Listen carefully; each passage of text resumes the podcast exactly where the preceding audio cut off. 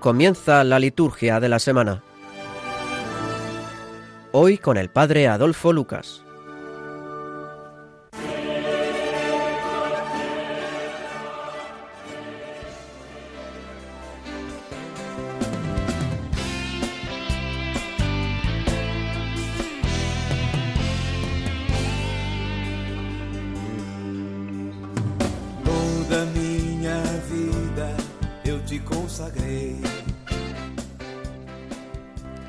Atiende, Señor, a tus siervos y derrama tu bondad imperecedera sobre los que te suplican, para que renueves lo que creaste y conserves lo renovado, en estos que te alaban como autor y como guía, por nuestro Señor Jesucristo. Hijo, que vive y reina contigo en la unidad del Espíritu Santo y es Dios por los siglos de los siglos. Amén. Amén. Marcou-me para servir. Sou todo teu, Senhor, és tudo para mim. Contigo, meu Senhor, irei até o fin. Buenas noches, comenzamos la liturgia de la semana en este tiempo ordinario 18, el domingo ya 18 del tiempo ordinario y para los que siguen el Salterio, la semana número 2. Eh, este domingo, eh, siguiendo las huellas de Jesús, que está subiendo a Jerusalén con la vista siempre puesta en la cruz y en la Pascua, Lucas nos va indicando cómo debe ser nuestro camino cristiano. El domingo pasado se hablaba de la oración. El domingo próximo lo haremos de la vigilancia. Pero hoy se nos comunica un mensaje distinto, nuevo, un mensaje de Jesús sobre el desapego que hemos de tener de las riquezas. Un tema muy querido por Lucas. Este del afán inmoderado del dinero o los peligros de la riqueza. Lo escucharemos hoy y puede parecer como un tema a veces aguafiestas, pero los que se encuentran disfrutando de sus vacaciones deben tenerlo también en cuenta, ese peligro que puede haber con esto de las riquezas. Lo dirá también la carta a los colosenses de San Pablo, que dirá, buscad más bien los bienes de allá arriba donde está Cristo. Bueno, pues para la palabra de Dios tenemos a Sor Luisa María. Buenas noches. Buenas noches, ¿cómo estáis todos? Bueno, pues, mm, ¿qué nos puedes decir de, la, de la palabra de Dios de este, de este domingo? Bueno, como siempre voy a compartir muy sencillamente aquello que el Espíritu me ha inspirado, esperando que nos sirva a todos, ¿no? Para amar más al Señor. Pues nada, la liturgia de este domingo, como tú bien decías en la introducción, es verdaderamente rica de estímulos y que nos pueden ayudar a centrar nuestra vida en lo esencial. De hecho, la primera lectura a la que tú aludías nos, pone alerta sobre la, vanidad y qué saca el hombre de todo su trabajo y de sus afanes.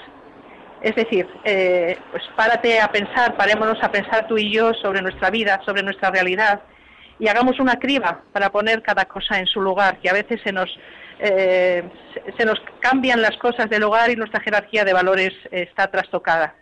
El Salmo, qué bonito, enséñanos a calcular nuestros años y danos un corazón sensato. Vaya oración y petición tan bonita y tan esencial. Eh, pienso yo que si la vida es solo una y es tan breve, pues apuremos cada segundo para priorizar aquello que realmente es fuente de felicidad verdadera. Y desde luego las cosas de por aquí abajo no dan la felicidad ayudan temporalmente, pero no, no dan la felicidad verdadera. La segunda lectura dice, dad muerte a todo lo terreno, es decir, cambiad de vida, es por, lo menos lo que yo he reflexionado, no es lo que me está diciendo a mí el Señor. Es como si me estuviera diciendo, formatead eh, vuestro disco duro e instalad aplicaciones que conduzcan a, lo verdadero, que os conecten con Dios, con el que no pasa, con el mejor de los compañeros de camino, el único que da sentido a nuestra vida. Y ya el Evangelio de Lucas, que decir, un poco ya nos llama la atención verdaderamente y nos hace un tirón de orejas. Eh, el tema fundamental es no acumular. Dice el Papa Francisco que nunca ha visto un coche fúnebre camino del cementerio con un camión tir detrás. Qué bonita, qué bonita imagen, ¿no? Eh, nacimos, hacemos desnudos, moremos, morimos desnudos y, y, mientras tanto vamos acumulando tanto que al final vamos con un peso tremendo.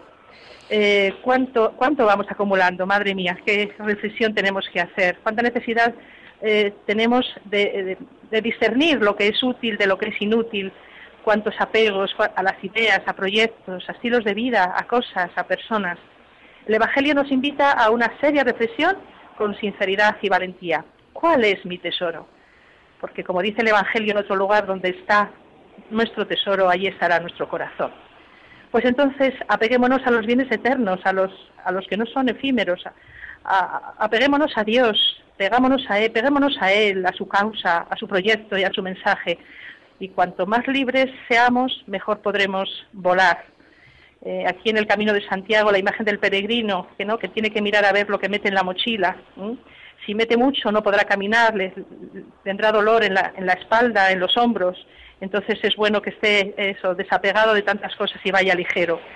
Pues eso es lo que le pedimos al Señor, que nos aligere de todas nuestras cosas para que Él sea el único, el verdadero y el eterno. Muy bien, yo creo que claro, lo que vienes diciendo, lo que has acumulado, ¿de quién será? Eh, es decir, todo lo que, de quién será todo lo que uno ha acumulado en este, en este mundo.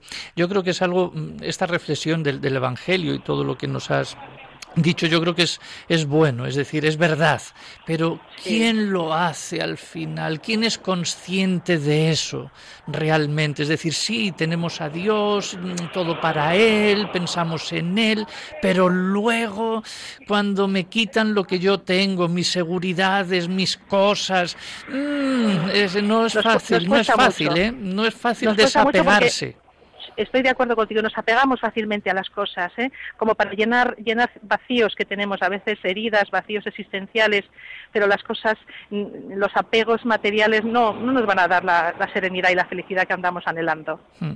Bueno, hay que ir trabajando. Solo Dios. Sí, solo eso, Dios. Eso es, hay que ir, como decía, como decía San Pablo, es decir, buscar los bienes de allá arriba y ya está. Pero claro, ahí... los, los, los, que no pasan. Exactamente. Bueno, pues nada, me, me alegro mucho pues de poder compartir contigo pues esta, esta noche con esta reflexión. ¿Y, y dónde estás? Yo. ¿Estás de vacaciones o...? Estoy, no, no, estoy, estoy en Arzúa por, un, por unos días aquí, estoy en Arzúa y estoy aquí atendiendo a los peregrinos, como es nuestra misión habitual. Y bueno, pues hay un montón, un montón. Bueno, pues nada, buen trabajo, muchas gracias, gracias, ánimo y, y, un abrazo a todos y buenas noches. Y buen buen día también, buen domingo.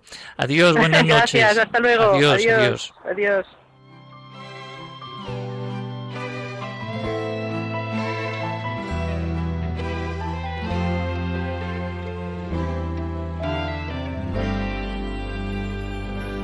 Eis que faço novas todas as coisas, faço novas todas as coisas, novas todas as coisas, todas as coisas faço novas. Eis que faço novas todas as coisas, faço novas todas as coisas. Tengo conmigo pues esta noche a Araceli Ortega. Buenas noches. Noches. También a, a, Oscar Matos, buenas noches. Buenas noches, padre. Bueno, luego hablamos un poquito con, con vosotros también, con las cosas que, que estamos, que, que, hemos preparado del programa y tal. Bueno, un poco a raíz de lo que, de lo que se venía diciendo en, el, en la palabra de Dios de, de hoy, de, de este domingo, es verdad que lo principal es ser rico ante Dios y no rico ante los hombres, porque ser ricos en buenas obras eh, y no en cuentas corrientes sería una pena que uno amasara riquezas para sí las cosas eh, que cree que le van a dar la felicidad y no se preocupa de las más importantes, pues uno así pues no es rico ante Dios. El mundo es verdad que nos invita a una carrera eh, desenfrenada por los bienes materiales, para tener más cosas que los demás y asegurar obsesivamente el futuro. Si nos descuidamos, nos convertimos en esclavos de la sociedad de consumo, que siempre crea necesidades nuevas para que gastemos más y más. Pero lo que contará al final son las buenas obras que hayamos hecho, no el dinero que hemos logrado almacenar. Eh, mereceríamos que Jesús también a nosotros nos llamara eh, necios e insensatos si desterramos a Dios de nuestra vida, si no nos preocupamos de los demás, si nos llenamos de nosotros mismos y ponemos nuestro futuro en las cosas de este mundo. Y efectivamente seríamos estúpidos como el granjero del Evangelio, porque almacenamos cosas caducas que nos pueden ser quitadas hoy mismo y no nos van a aprovechar para nada. Por tanto, hacemos bien en trabajar y procurar un bienestar para nosotros y nuestra familia y sobre todo ayudar a los jóvenes a asegurarse una carrera y unos estudios. Pero hay cosas importantes que no se contabilizan ni en el banco ni en la hoja de calificaciones. A la hora de educar a nuestros jóvenes deberíamos inculcarles el aprecio a los valores auténticos, tanto humanos como cristianos. Por lo tanto, si, el, si durante el verano o las vacaciones, por ejemplo, somos y seguimos siendo fieles a la Eucaristía dominical, con lo que representa de pertenencia a la comunidad eclesial y de la escucha de la palabra, estamos dando pruebas de que, junto a los valores humanos, muy legítimos, estar de vacaciones, no nos olvidamos de los valores cristianos, que son los que a la larga nos proporcionarán la verdadera felicidad, como un poco nos viene a decir los textos de este domingo.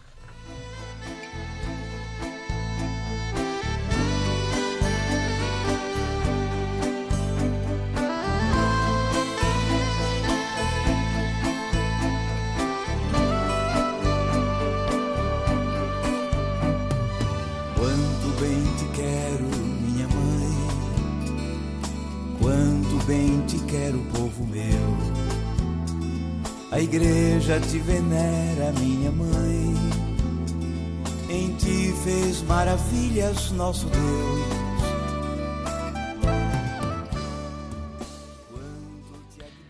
Qué interesante es esto de la pobreza, de poner los ojos en Dios. Los religiosos, bien saben, tienen el voto de pobreza, que no es vivir sin nada, sino más bien con ese sentido de desapego de las riquezas aunque no solo. Bueno, para, para todo esto tenemos aquí a, al padre Kiko Lerdo de Tejada. Muy buenas noches. Hola, buenas noches, ¿qué tal? Bueno, pues eh, el padre Kiko es párroco de la Sagrada Familia en Fuenlabrada y además que capellán del CEU, ahí en Montepríncipe, la, la universidad, digamos, ¿no? Así es. Bueno, pues, pues buenas noches. Entonces, mm, ¿qué nos puede decir entonces a raíz de, estos textos de hoy sobre la pobreza? Es decir, ¿puede también un cristiano, no digo que viva en ese voto de pobreza, pero cómo puede uno, mm, yo qué sé, hacer esta este trabajo de, no sé si de desapego, de vivir con esa otra mirada puesta en otros valores? Bueno, eh, el Evangelio que nos presenta la liturgia este domingo tiene su contenido fuerte, ¿no? Porque siempre que se oye, por muy conocido que sea, siempre el corazón o lo sobrecoge o, lo ensancha o algo le pasa, ¿no? Porque es un Evangelio que tiene su, su fuerza, ¿no? Yo creo que, que la pobreza, mm, no como miseria que hay que desterrar, pues ya se entiende, ¿no? Sino como valor evangélico, como virtud evangélica, como actitud, como espíritu, ¿no? Pues es que mm, hay que introducirse un poco con esta palabra, yo creo, ¿no? Con la palabra misterio, porque tiene algo de misterio, ¿no? No es simplemente una austeridad que desde el punto de vista humano siempre es muy saludable, ¿no? Como decían los antiguos también, ¿no? Pues un Sócrates o alguno de estos antiguos, ¿no? sino que tiene algo de misterio, ¿no? No es algo eh, mecánico simplemente que, pues que bien, vamos ligerito de equipaje, ¿no? Eh, sino que hay algo de misterio, ¿no? Mm. En la pobreza del Evangelio, la pobreza que Jesucristo nos presenta, etcétera, ¿no? Y la de los santos, pues uno entiende y no entiende, ¿no? Entonces, pues en un primer nivel, diríamos, no sé, tampoco se trata de... Yo creo que la pobreza pues libera el corazón, ¿no? Porque o el corazón huela o el corazón se ata, ¿no? Entonces, la pobreza pues tiene por lo menos, digo, por no decirlo todo, tiene por lo menos pues esta dimensión que te deja el corazón libre, pues para ensancharte más, ¿no? En el Señor, haciendo el bien, ¿no? Y, en este mundo de hoy día, ¿usted cree que se puede, que estamos en esa tesitura de, de, esa, vivencia de la pobreza en ese sentido que se está un poco diciendo? Es decir, por ejemplo, usted es capellán del CEU y tal, y conoce pues, muchos jóvenes y tal. Esto está asumido un poco por, a ver, vemos que, no, que, que, falta por trabajar mucho, ¿no? Pero nuestros jóvenes de hoy día, por ejemplo, o la gente que va a la parroquia, tiene este sentido un poco de de desapego de, o de esa vivencia de, esa pobreza entendida así? Pues uno siempre se encuentra con, sorpresas por donde va, ¿no? Como sacerdote, pues uno siempre se encuentra con sorpresas, ¿no? y pero lo general lo general es que bueno pues es un tema que cuesta mucho y, y, ni se habla siquiera no concretamente en el CEU bueno pues son personas pudientes no la parroquia que el señor me ha encomendado pues es más sencilla no y en general siempre pues hay un, instinto vital de buscar, pues de amontonar y, y de tener, ¿no? Pero digo, no es solo eso, ¿no? Yo mm, aquí en la Europa tan querida, ¿no? Pues pues no hay mucha deficiencia, ¿no? Entonces, con tanta técnica, que es un regalo de Dios, pues faltaría más, ya lo sabemos, ¿no? Pero tiene este, este esta contrapartida de que afloja, afloja un poco el nervio espiritual, ¿no? Lo afloja un poco, ¿no? Mm. Y, y entonces bueno pues yo creo que, y uno se deja muchísimo y no hay mucho ambiente de, pues, de amor a la austeridad una sana austeridad no yo comprendo que un padre de familia pues no puede ser un franciscano no pues porque tiene que darle lo mejor a sus hijos no pero una cosa es eso y otra cosa es que se pegan a las manos por los coches los móviles cosas que al final pues dejan a la persona mm, mal no es como un como un, un veneno dulce no si se usa mal el bien pues te acaba haciendo mal, ¿no? Claro. Te acaba haciendo mal, sí. Es decir, es un poco amasar muchas cosas, eh, muchos tienen de todo repetidamente, a veces innecesario, y luego pues ese mal uso que se, que se... Porque bueno, todas las cosas son necesarias, pero luego es el uso que también puede ser que, que es negativo y lo que uno pues daña. Entonces pues eso es atentar contra la pobreza, aparte de otras cosas, ¿no? Es decir, que esto es mucho más, por eso mm, usted decía que es un poco más misterio todo esto, ¿no? Es, que, y, es, y es verdad, es, tiene esto, es mucho más profundo, lógicamente, así que... Eh, sí, sí.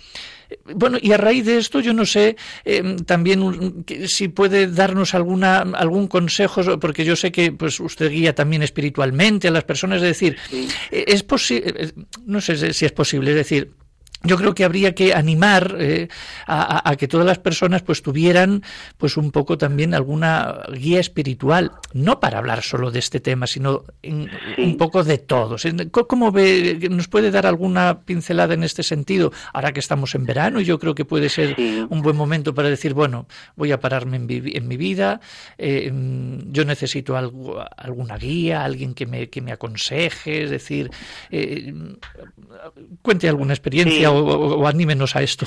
Sí, bueno, no sé si mi parte es interesada o si es una parte buena o no, porque yo tengo 47 años y bueno, pues tuve un regalo infinito, porque es yo creo que lo mejor que me ha pasado en la vida, ¿no?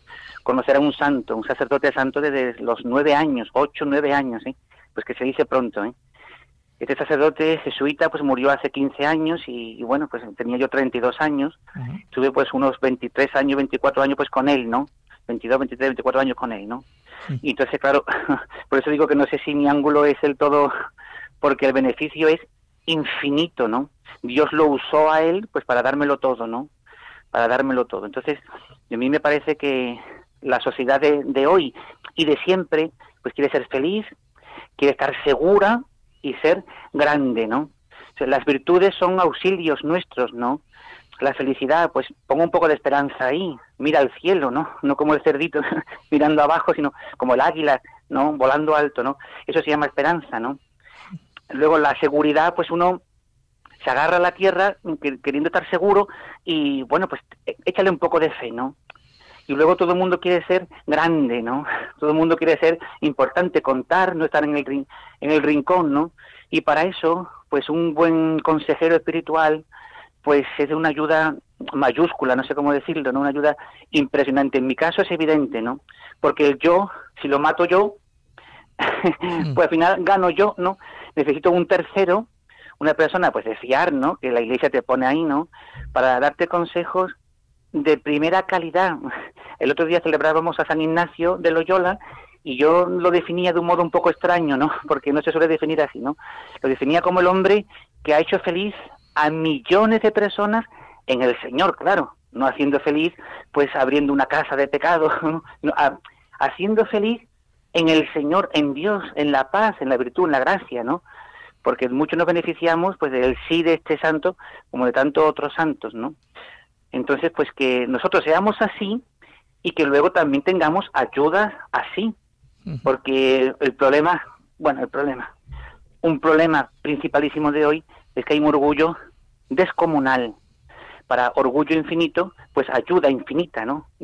Me perdonáis el andalucismo por eh, infinito, ¿no? Entonces, yo creo que es muy bueno y para la juventud, bueno, que un muchacho, ¿no? Pues tenga alguien ahí que le, que le enseñe lo que es el amor de verdad, por ejemplo, ¿no? Una vida limpia y no ñoña, ¿no? Una vida ordenada y moderna. Eso, eso no tiene precio. Eso no es el discurso de un abuelito o de un sacerdote que el pobre pues no tiene otra cosa que decir, le han enseñado, le han programado, no, es que esa es la verdad, ¿no? Y también hablo con el corazón, no porque lo he leído en un manual, eh, tener un director espiritual o un acompañante es algo magnífico, no, es algo que lo he vivido y por eso lo digo con, con toda mi alma, ¿no? Y se lo deseo a los muchachos y a los que no son tan muchachos, ¿no? a todo el mundo, ¿no? Dicen que un padre espiritual así tiene que, que hablar poco. Eso es verdad, es decir, tiene que... Es que he oído muchas cosas, es, decir, pocos, no, bueno, los consejos, los que sean o tal, pero que tiene que hablar poco, escuchar mucho, hablar poco y, y, y, y ser, ser ejemplo. Eso es tan verdad que no me atrevo a decir nada para no estropearlo, ¿no? Eso es tan verdad, ¿no? También hay una tipología amplia, ¿no? Pues y cada uno también es un poquito como es, ¿no? Eh, algunos son más espiritualistas, otros más humanistas, otros mitad mitad, ¿no? Y bueno, pues el mucha la, la persona quiere escuchar a Dios en el sacerdote, pero a veces lo que busca es pues también a ese hombre bueno, ¿no? Que quiere ser bueno y santo y que está contigo, ¿no? Es, una, es un equilibrio entre lo humano y lo divino en la dirección. Es tu amigo, no es un amiguete, así sin más, ¿no? Es una autoridad y es una cercanía absoluta, total, ¿no? Entonces sí es muy cierto eso, no es muy cierto, ¿no? El ideal es mm, un empujoncito, una orientación para que la propia persona siga su camino de felicidad santa, de paz y de entrega al Señor, a la Iglesia, a los demás, ¿no? Nunca puede ser una suplantación, o sea, no, puede suplantar, ¿no? El propio camino, porque a veces, no sé si se ha podido abusar o alguna, alguna que otra vez quizás no, no lo sé, no sé, pero mm, y he dicho que no iba a decir nada, lo he dicho, a lo mejor lo he estropeado. no, está muy bien, bien, bien, pues nada, eh, intentaremos, bueno, pues poner en, todos los radioyentes, bueno, pues que tengan esta, esta confianza con alguien, pues realmente bueno, eh, y, y, bueno, pues que las cosas, pues no se solucionan, se pueden solucionar por sí solas, pero siempre es bueno tener a alguien ahí detrás que te pueda, pues eh, dar un empujón. Y yo creo que eso es algo, porque, mm, a ver, sí, estamos llenos de orgullo todos y nos creemos que con nuestras propias fuerzas podemos salir de todo, ¿no? Y no es así, a veces no es así. Ahí necesitas ahí en ese camino a, alguien más o varios que entre todos pues a uno pues le acompañen. ¿eh? Yo creo que es algo interesante. Sí, sí, así es, así es, ¿no? El, hombre de hoy pues también desconfía mucho en el fondo, ¿no? Parece que no, confía mucho en el botón, bueno, ya ni en el botón siquiera, ¿no? En el dígito, ¿cómo se llama eso, no? Funciona mucho así, ¿no? Apoyándose en, técnicas maravillosas realmente que hablan del Señor y hablan de Dios, pero al final se sigue incapaz de confiar en las cosas, en cosas mucho más elevadas, ¿no? Y por eso el hombre se destruye. Entonces una mano amiga, pues te ayuda a confiar, ¿no? Es verdad que el Señor tuvo los doce apóstoles, ¿no? los discípulos, pero y Judas estuvo ahí, pero bueno, pero hay once, ¿no? ¿no? Que a veces hoy se ataca a la iglesia por aquí y por allá, y bueno, es verdad, pero yo tengo muchos compañeros sacerdotes y son joyas, ¿no? Porque haya un Judas por allí o con todos los respetos, ¿no? No significa que no haya un Juan, un Santiago, uno frente a once, pues eso es lo que invita a la confianza, ¿no? Bueno, pues muchas gracias entonces por todo esto. Aplicaremos entonces todas estas, eh, estas cosillas y, y, bueno, pues venga, vamos a apuntar hacia una vida un poco más auténtica ¿eh? y, y, acompañada. Muchas gracias. Pues muchas gracias Buenas noches, Padre Kiko. Adiós, adiós. adiós.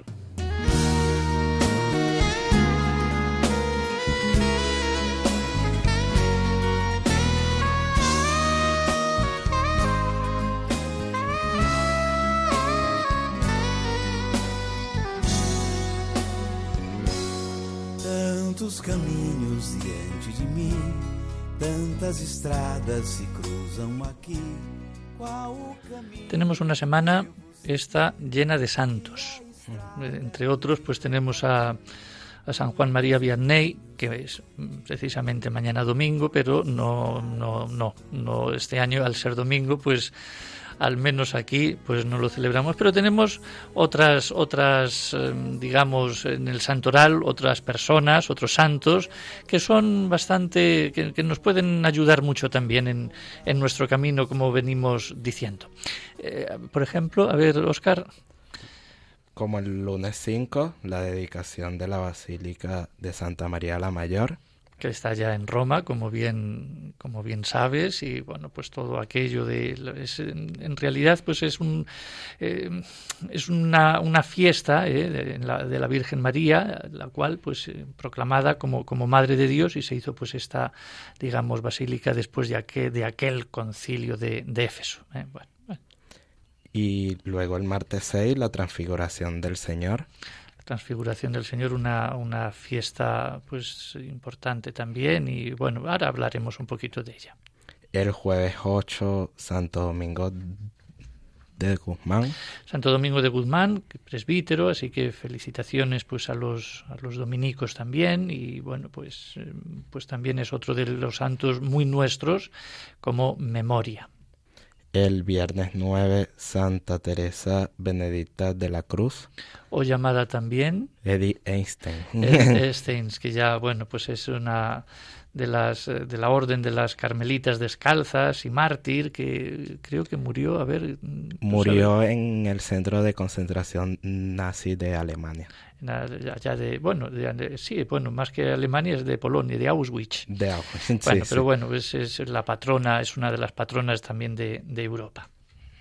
Y hay algo más luego el sábado 10 la fiesta de San Lorenzo, el primer diácono. De San Lorenzo, que es, esa es muy bien. Bueno, pues ya de Roma, etcétera, todo. Así que tenemos, como vemos, una, una semana con, con, una, con grandes, eh, grandes santos, muchos conocidos también, incluso por nosotros, sobre la transfiguración del Señor. Es una fiesta típicamente oriental, que quizá tiene como origen dicen, ¿eh? la dedicación de la Basílica del Monte Tabor. En el monasterio de Santa Catalina, en el Sinaí, se conserva el mosaico más antiguo de la Transfiguración. Se conoce como fiesta en Siria ya a partir del siglo VII y pasa a España, Nápoles, Francia, eh, un poquito más tarde también sobre esa, sobre esa época, sobre el siglo VII. Se celebra ya en Roma eh, primero en la Basílica Vaticana y el Papa Valenciano, este Calixto III, la extiende ya a toda la Iglesia en el año 1457 como acción de gracias por la victoria contra los turcos en Belgrado el 6 de agosto de 1456. Por lo tanto, es una fiesta que, bueno, supone, digamos que mm, esta tradición ¿eh? con estas cosas también históricas.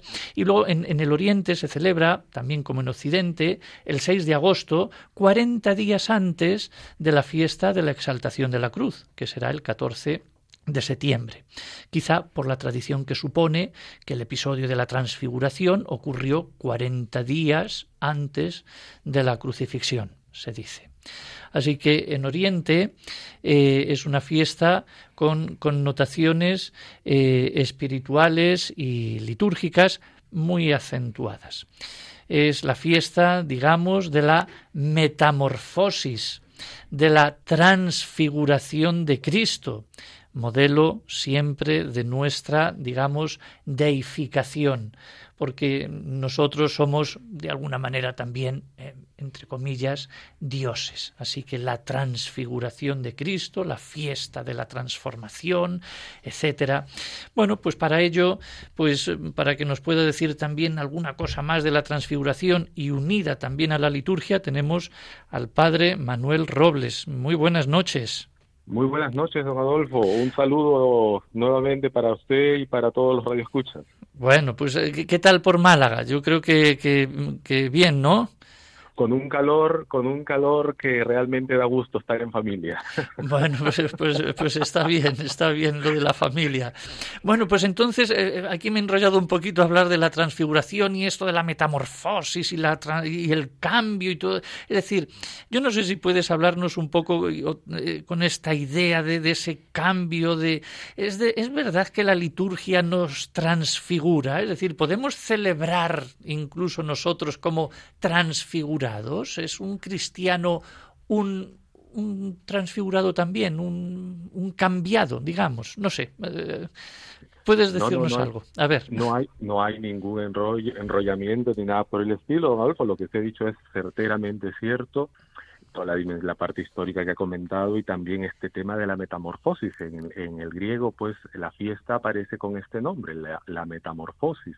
Y precisamente porque lo que se sucede aquí es una metamorfosis. Eh, si seguimos el relato bíblico y le damos una mirada muy, muy por encima, podríamos decir es Cristo el que cambia, pero en realidad habría que mirar un poco más en profundidad, poner la mirada un poco más aguzada y ver que en realidad Cristo es el mismo siempre. Hay que partir de este punto. Cristo es el mismo siempre. El Dios hombre que caminó por, por Galilea, que caminó por Jerusalén, es el, es el mismo Dios hombre, y lo que está metamorfoseado, por decirlo de alguna forma, no es Cristo, sino los discípulos que están con Él. Son ellos los que son capaces, por acción del mismo Cristo, de poder verle en su majestad, en su gloria. Y por eso, por eso es importantísimo porque este apunte eh, litúrgico que, que, aparece también, que podríamos desprender como espiritualidad de esta fiesta, ¿no?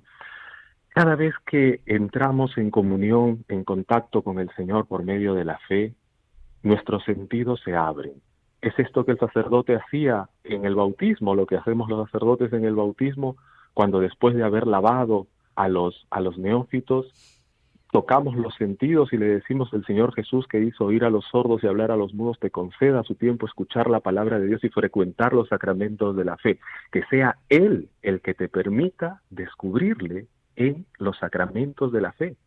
Por eso viene a mi mente en torno a esta reflexión las palabras de San Efrén, ¿no? Te abrazo, Señor, en tus misterios, en tus sacramentos. La manera en que nos acercamos y Dios puede, y Dios en Cristo puede tocar nuestros sentidos y, e irlos perfeccionando para poder captar esta realidad espiritual desde nuestra realidad corporal es precisamente la fe. Cuando el cristiano se abre a la fe, es capaz de abrazarse con el Señor. Y por eso la liturgia es lugar privilegiado y uno de los más excelentes para poder realizar esta metamorfosis y este encuentro. Qué idea más interesante, porque es algo que es, eh, no habíamos caído en ello. A ver, habíamos caído, pero la mayoría no. Pero quiero decir que realmente los que, los que quedan transfigurados no es él, somos nosotros que nosotros lo vemos, de, lo vemos a él distinto, es decir, claro, y para verle distinto es porque ya nosotros hemos hecho ya ese camino de, metamorfosis, es decir, de, cambio. Porque si no, claro. Mire usted, mire usted la experiencia que hemos estado leyendo estos días atrás en el libro del Éxodo, cuando en el libro del Génesis Éxodo, cuando Jacob se encuentra con el ángel del Señor, con Dios mismo, y al final de este camino, de este proceso de, de fe de Jacob, ¿qué dice al final? He visto a Dios y he quedado vivo porque según la tradición bíblica no se podía contemplar el rostro de Dios porque automáticamente moriríamos, se moriría. En cambio, el Señor mismo permite que los discípulos le puedan contemplar. Y este encuentro no produce muerte, sino que produce vida. Los discípulos han quedado renovados. Por eso luego Pedro podrá decir, podrá decir que él mismo da testimonio de lo que ha visto en la nube. Esta nube que luego el mismo relato narra, es este testimonio que Pedro da a la comunidad siguiendo lo que el Señor le había dicho. Vosotros no hablaréis nada de esto porque el Hijo del Hombre tendrá que resucitar primero de entre los muertos. Y después de la resurrección, Pedro da testimonio de esto. El encuentro con el Señor en la nube le ha permitido dar testimonio y estar vivo dando vida. Mm. Ha sido transfigurado de tal modo que la vida de Dios ahora va por medio de las palabras de Pedro. Esto es lo que, esto es lo que luego se produce con toda certeza cuando nosotros no solamente escuchamos la palabra de Dios, sino que la comemos. Ya no es, ya no es solamente tocar la orla del mando como la hemorroísa para quedar curados, sino comer la carne del Señor, percibirlo ya no solo con el mero gusto, sino con el gusto espiritual. Gustad y ved qué bueno es el Señor, pues precisamente gustando eh, la carne del Señor en la Eucaristía directamente, siendo transformados por ella, podemos transfigurarnos luego nosotros y ser agentes de esta de este amor y de esta y de este cariño de Dios para con nosotros sus fieles.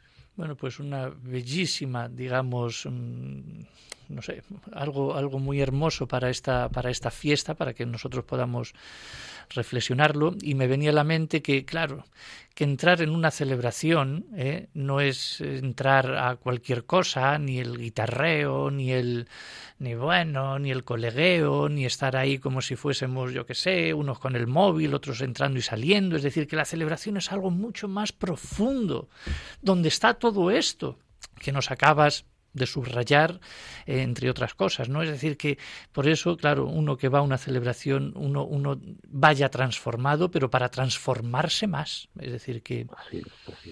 Bueno, No, no, el, el, aspecto, como decía usted, entrecomillado, yo le voy a quitar el comillado a lo que usted ha dicho, es la deificación, cristificación de todos los creyentes. Si esto no se produce, es que algo está pasando, está sucediendo. Y sobre todo pensando que Dios no falla. ¿eh? La promesa Dios la ha hecho y Dios la cumple. Probablemente estemos fallando nosotros. Pues nada, tenemos aquí un gran trabajo, pero para comenzar las cosas y hacerlas en serio, no aspirando, como dice San Pablo, a las cosas así efímeras y tal, sino ya poniendo ya los ojos un poco en, en otras cosas más auténticas y veraces como es Dios. Y se acabó. Así es, así es. Bueno, te dejo con tu calor. el, calor del, el calor del hogar, de la familia, aquí sí, en Málaga. El, el, calor de Málaga y bueno, pues nada, que, que, sigas, que sigas muy bien y bendiciones también pues para, para tu parroquia y todo eso y ya está. Muchas gracias, don Adolfo, igualmente, y un, un, abrazo muy fuerte y una bendición para todos los que estén escuchando este programa tan, tan interesante, tan, tan, tan bien hecho. Muy bien, gracias, Padre Manuel. Adiós. Hasta pronto. Hasta, pronto.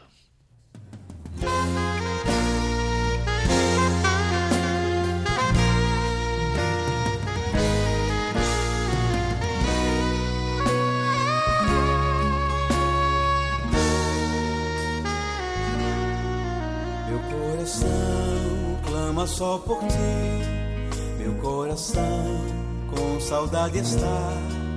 A tua casa eu desejo ir. Não vejo a hora Vamos a cambiar un poquito de tercio, vamos a dejar un poco ya estos textos de la, de la palabra de Dios que nos han servido para mucho y luego, bueno, pues estas festividades que también traen su, su profundidad. Y vamos a entrar ahora pues en, en, otro, en otro asunto, por ejemplo, vamos a hablar de monaguillos, a monaguillos y, y, acólitos, que es un, un servicio que es muy interesante y muy bueno pues para, para, la, para la comunidad. Todo el mundo ya sabe lo que es un monaguillo, un acólito, bueno, pues son niños, adolescentes o jóvenes, eh, que, bueno, eh, no necesariamente eh, sentados a, a, la derecha y a la izquierda del sacerdote, allí situados en el, en el presbiterio, sino que bueno son son jóvenes son chicos también pueden ser chicas, eh, que ayudan en los momentos oportunos de la celebración eh, litúrgica, de la misa o de otra, digamos, de otro sacramento. Por lo tanto, los acólitos no son animadores de la celebración, por ejemplo, no se les encomienda a ellos que normalmente eh, pues el servicio de leer o de decir las municiones o, dirigir el canto, la oración. Lo que se les encomienda son diversos servicios concretos de ayuda al sacerdote y a la comunidad que contribuyen a que la celebración se vaya sucediendo con fluidez y también con estética. Así que intervienen en las varias procesiones, en la entrada, en el Evangelio, llevando, por ejemplo, la cruz, las velas encendidas, el incensario.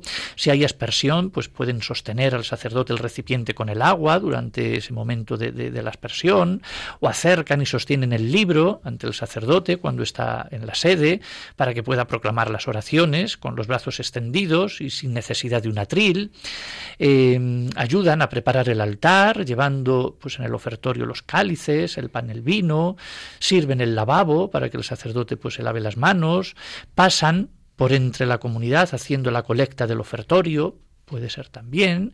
Después de la comunión ayudan a retirar del altar y llevar a la credencia los vasos sagrados. Bueno, pues digamos que es un todo todo un, un ministerio porque realmente eh, no es que sean de no sean de ayuda sino forman parte también de lo que es de lo que es la celebración. Y no solamente eh, ayudan al sacerdote sino que ayudan también a toda la celebración y a la comunidad pues a que mm, sea todo pues con más eh, con más buen hacer con más vistosidad digamos.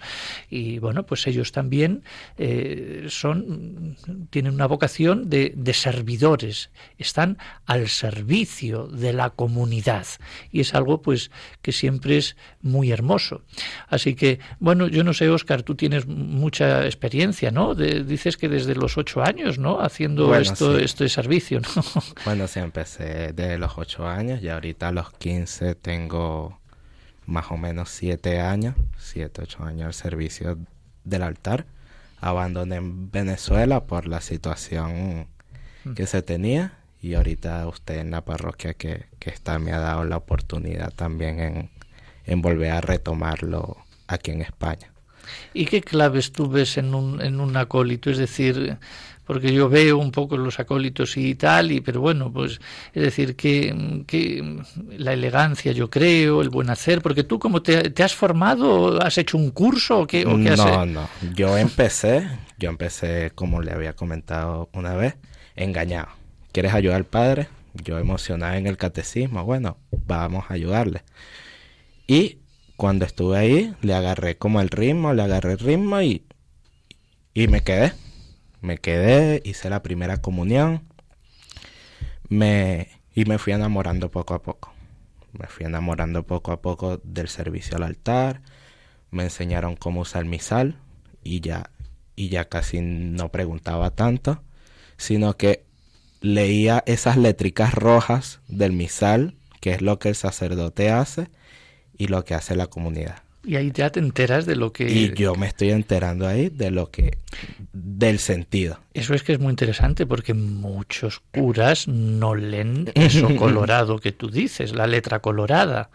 Ella decía un liturgista, dice, el cura honrado lee lo colorado. Es decir, lo lee para sí, para saber lo que tiene que hacer. Entonces, muy bien, sigue, sigue. Y ahí, cuando me enseñaron a usar el misal, me empiezo a pasarle las hojas al padre en el misal. Ya no tanto era solamente el pan y el vino, sino al lado de él con el misal, pasándole el prefacio y, bueno, ya. Pero siempre, desde, una, siempre desde una actitud discreta, ¿eh? muy, sí, sí, yo doy fe de ello. y también Araceli, ¿no? Luego me enseñaron a, a usar el incensario. Quería usar el incensario todos los días en la misa. Todos los domingos quería prender el incienso, pero bueno, era para fiestas importantes, fiestas patronales y eso. Y bueno, y de ahí me fui acercando un poco más. De ahí me fui acercando un poco más al, al servicio. Y, y bueno, me fui enamorando. ¿De quién? De Jesús.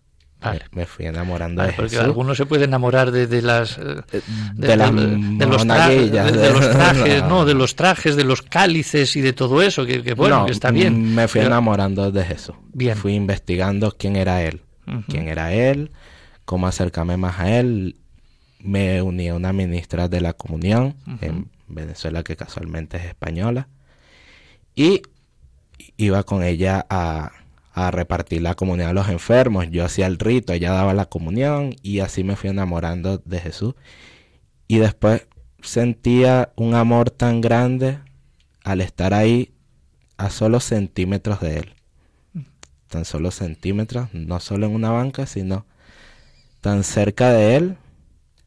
Y bueno, y ya bueno, pues eh, una clave muy espiritual también y muy provechosa para que podamos también eh, alguno animarse también, es decir, uno pues sirve a Cristo, uno pues está orgulloso y alegre de poder realizar estos servicios, como tú bien dices, y luego pues uno va creciendo en ese sentido de lo sagrado, que yo creo que bueno, también bueno, suceden pues en todas las celebraciones, pues este, este, este estar con, con, como tú dices, cerca de él, es decir, de lo sagrado, ¿no? Imbuirte dentro de todo este misterio. Bueno, bueno.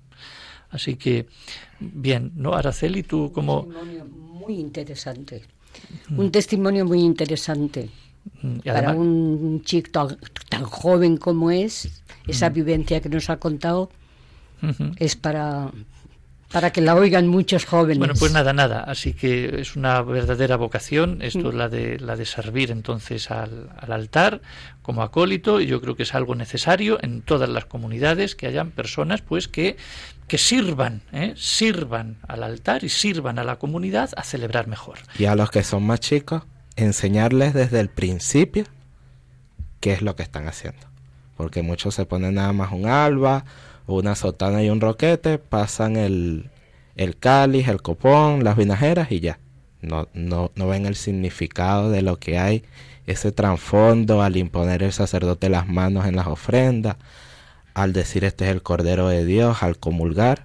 Entonces pienso que desde los que son más pequeños tienen que darle esa formación más, más profunda para que se enamoren para que se enamoren cada vez más. Muy bien.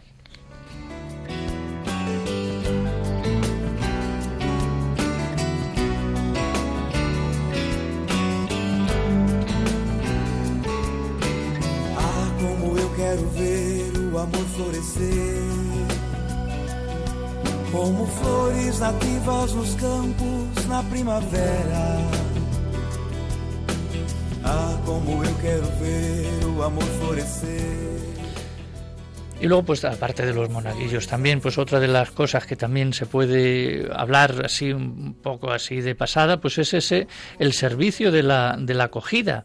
Es decir, no, no se suele hablar mucho eh, del servicio litúrgico de la acogida, eh, pero en bastantes comunidades se ha experimentado su conveniencia. Eh, pueden ayudar a que la celebración dé comienzo con mayor clima de fraternidad y que las procesiones, por ejemplo, la de entrada o la del ofertorio, se hagan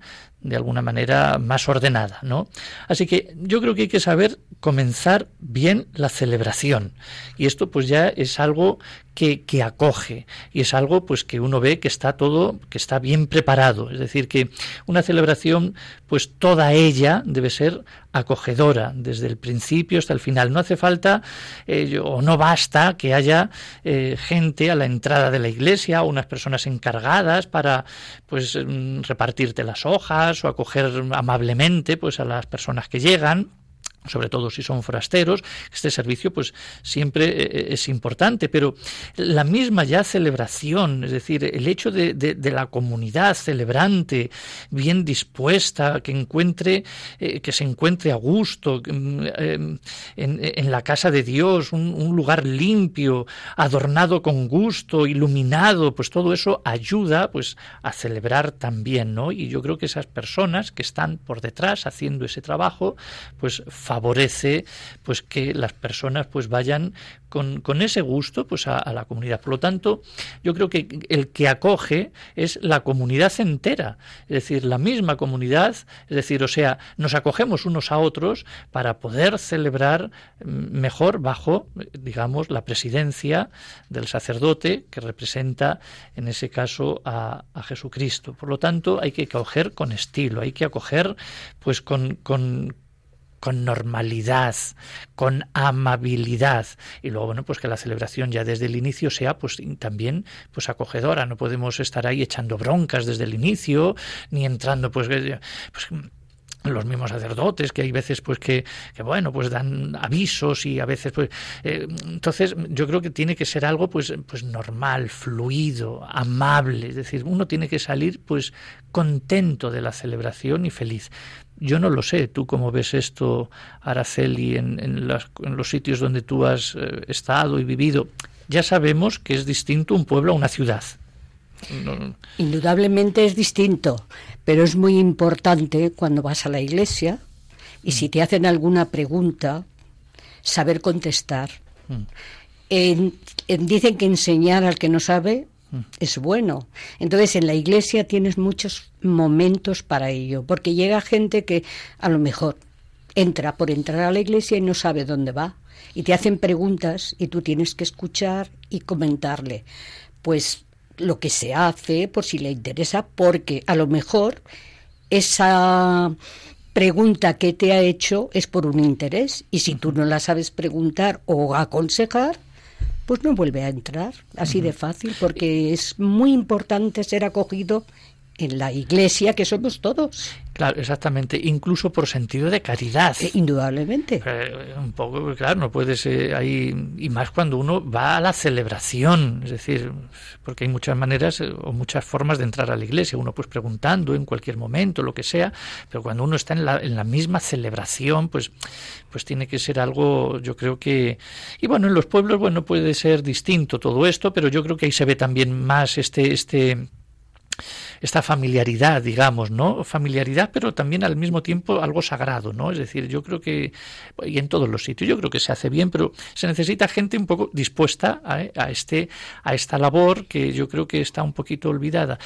tú tenías una experiencia, has estado en Suiza, ¿no? Sí, yo he estado 10 años en Suiza y tuve la gran suerte de que fui acogida por un capuchino, el padre Ezequiel, y fueron diez años preciosos porque viví mucho, mucho con ellos, los acompañaba a los pueblos cercanos y hablábamos con los inmigrantes, o sea, los, mismos españoles, y, te, y te, te, sentías muy útil porque les dabas alegría, porque hablabas con ellos, el pensar que estaban en un país extranjero y no hablaban el, el idioma, y cada ocho días hablar con ellos, pues ellos se sentían felices, felices, felices. Y eso para mí fue una experiencia inolvidable.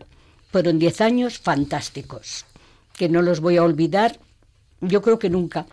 Bueno, pues yo creo que es una experiencia, además que la has vivido tú, bueno, pues ahora vivir, es decir, transmitirla, transmitirla hacerla tú también, porque es decir, que la celebración es tanto, lectores, lo otro, la comunidad, los monaguillos, la acogida, el presidente, el todo, es decir, Cristo mismo. Eh, bueno, es que esto estaríamos... Todo es necesario. Todo, y estaríamos aquí hablando siempre. Así que, bueno, pues, pues ahí está. Bueno, pues muchas gracias también por tu labor, por tu experiencia también. Y, nada, gracias Araceli. Buenas noches.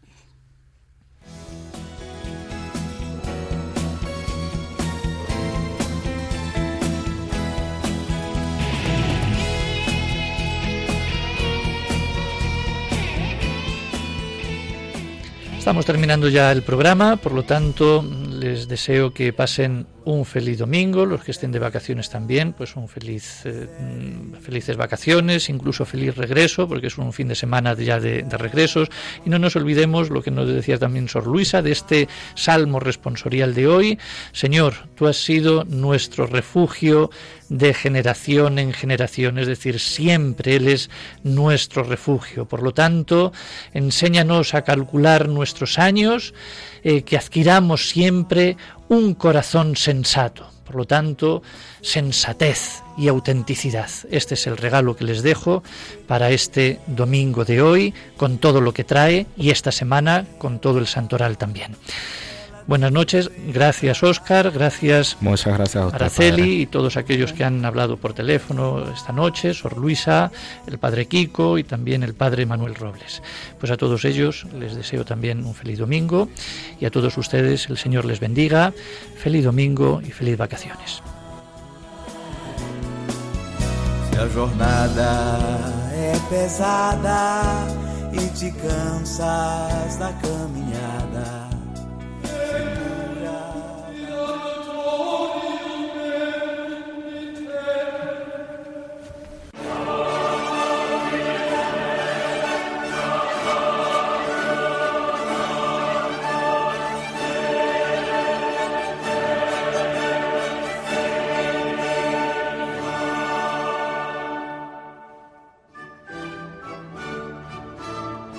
Han escuchado la liturgia de la semana con el padre Adolfo Lucas.